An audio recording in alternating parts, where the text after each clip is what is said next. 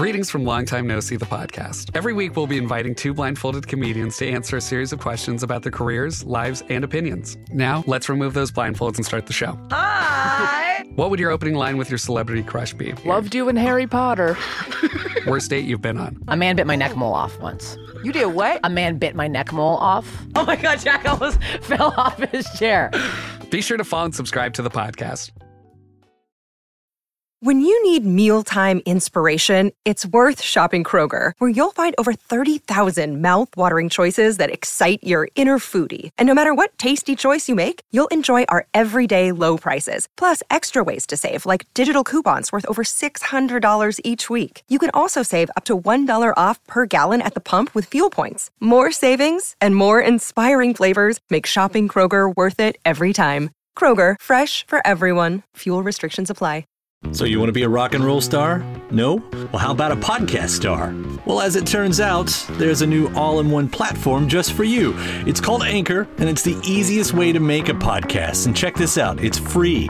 There's creation tools that allow you to record and edit your podcast right from your phone or computer, and then Anchor will distribute the podcast for you so it can be heard on Spotify and Apple Podcast and, you know, everywhere else in, uh, in podcast land. And what's even better, you can actually make money from your podcast. Go figure. Uh, no minimum listenership on that. It's everything you need to make a podcast in one place. So go ahead. Download the free Anchor app right now or go to anchor.fm to get started. So, what are you waiting for? Podcast stardom is within your reach.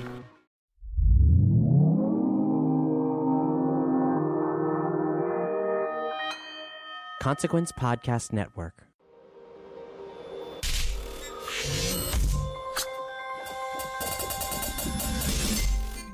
Welcome to another edition of Kyle Meredith with an audio interview series presented by WFPK Independent Louisville, Consequence of Sound, and the Consequence Podcast Network.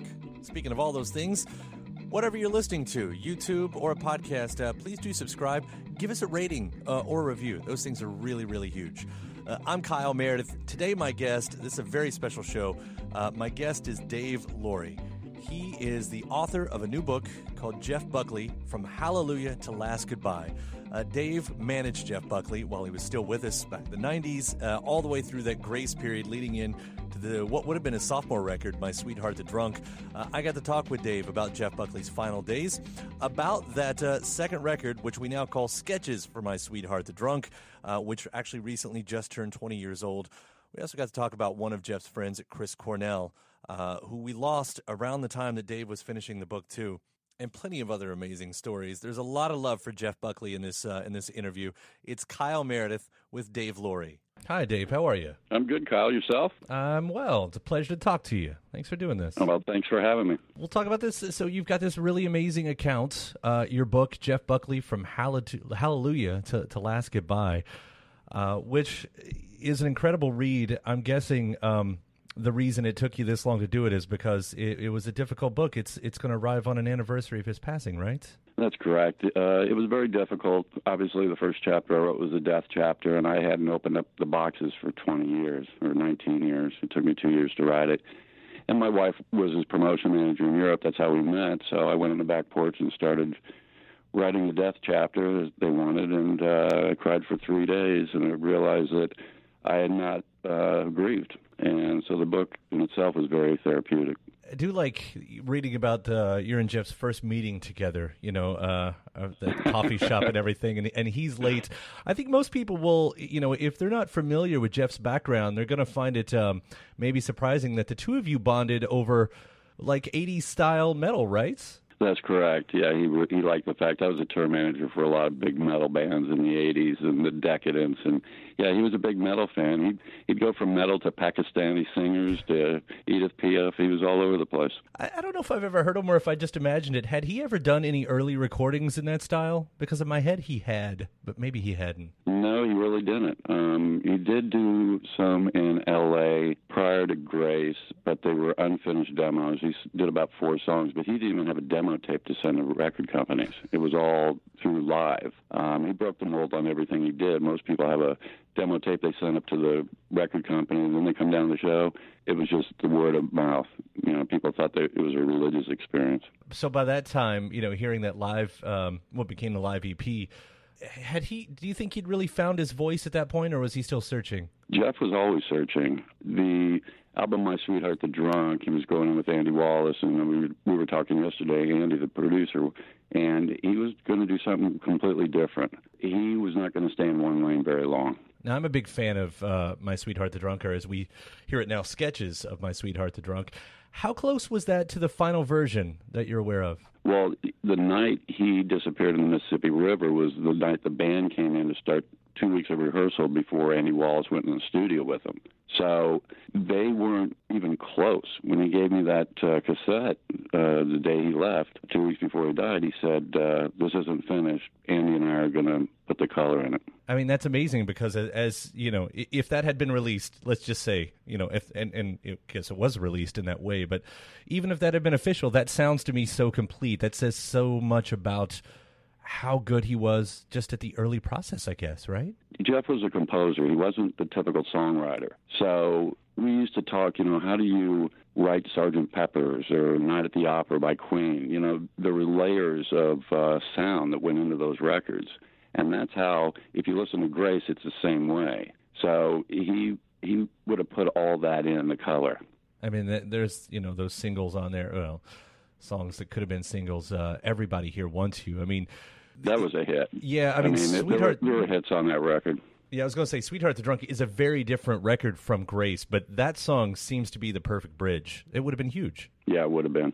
I don't know your involvement uh, specifically with that record afterwards because I know there was some legal battles with his with his family and everything. But was there talk of ever really pushing that as a proper album? Well, it was fired pretty much. Uh, and the, his A and R guy and Andy Wallace, we were all fired within a few months. I was probably too close because he told me it was not finished.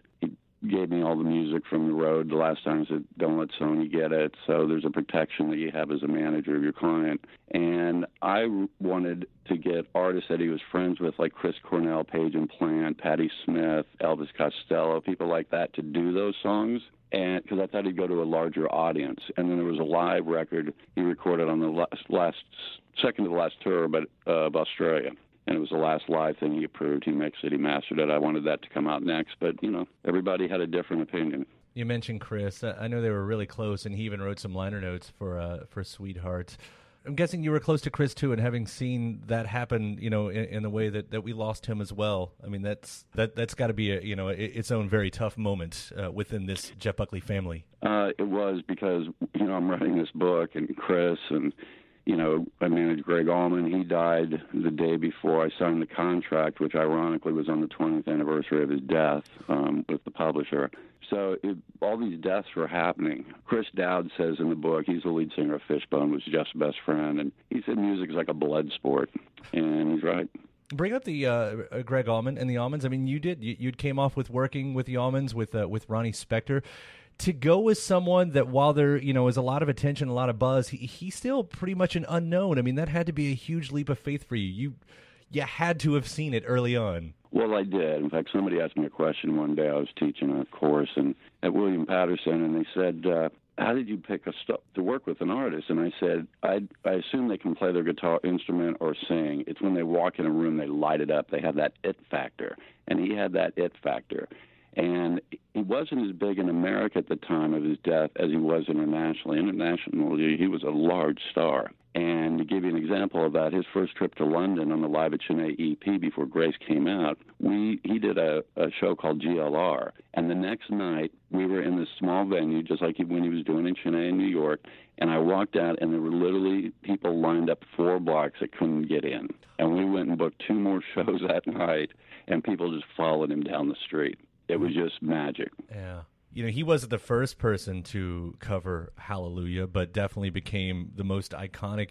Did uh did that sort of surprise you the long life of that song? No, in fact, um, I made a comment when we first went on tour where he was just doing solo. Uh, there was a lot of resistance. People didn't understand it. You know, that's when grunge and punk and hip hop are all happening at the same time. And I said, You're different. Different's good. Different will last. And Andy Wallace, the producer I spoke to yesterday, and uh, he said that he, he did Nir- Nirvana's album, Nevermind. Mm-hmm. And he said today people come about Jeff, they don't even bring up Nirvana because it's the record's timeless.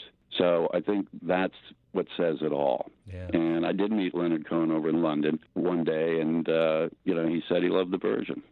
Um, there's a lot of different versions on that. Uh, you'll read in the book where uh, Nick Cave uh, wants to do Hallelujah, and he comes home to about 80 pages of faxes that were verses. That's how many verses there were. That's incredible. I mean, it, for me, I would, you know, if I was a musician, I would never touch that song because, for me, like, that's it. The most perfect version has ever been done. Why even try? You know, it's well, there's only one Jeff Buckley. That voice. Uh, I've never had an artist or heard an artist that could whisper while singing, scream, and howl to just you know it's like singing a lullaby. It was an amazing voice. Well, you're taking this book on tour yourself from Hallelujah to Last Goodbye. You're taking it to the music venues, right? I am. Uh, book tours don't pay, so I called a couple promoters. I said, "Can you put me in a little room?" And they all said, "Jeff, Jeff's fan base is huge.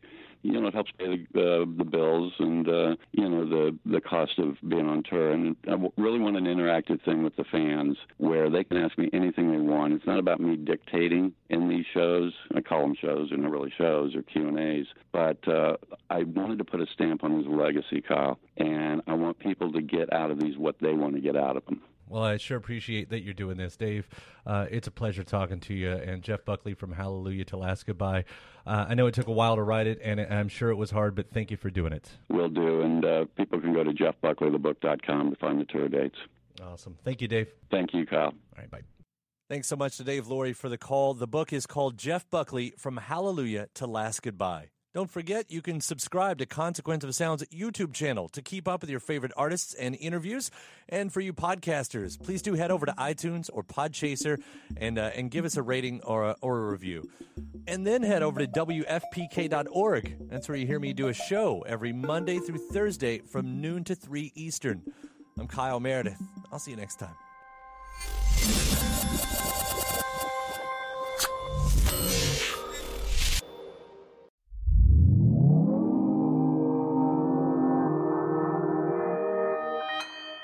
Consequence Podcast Network. What's up, sandwich heads? Today on Steve O Sandwich Reviews, we've got the tips and tricks to the best sandwich order. And it all starts with this little guy right here Pepsi Zero Sugar. Partial to pastrami, craving a Cubano. Yeah, sounds delicious, but boom! Add the crisp, refreshing taste of Pepsi Zero Sugar and cue the fireworks. Lunch, dinner, or late night, it'll be a sandwich worth celebrating. Trust me, your boy's eaten a lot of sandwiches in his day, and the one thing I can say with absolute fact every bite is better with Pepsi. When you need mealtime inspiration, it's worth shopping Kroger, where you'll find over 30,000 mouthwatering choices that excite your inner foodie. And no matter what tasty choice you make, you'll enjoy our everyday low prices, plus extra ways to save, like digital coupons worth over $600 each week. You can also save up to $1 off per gallon at the pump with fuel points. More savings and more inspiring flavors make shopping Kroger worth it every time. Kroger, fresh for everyone. Fuel restrictions apply.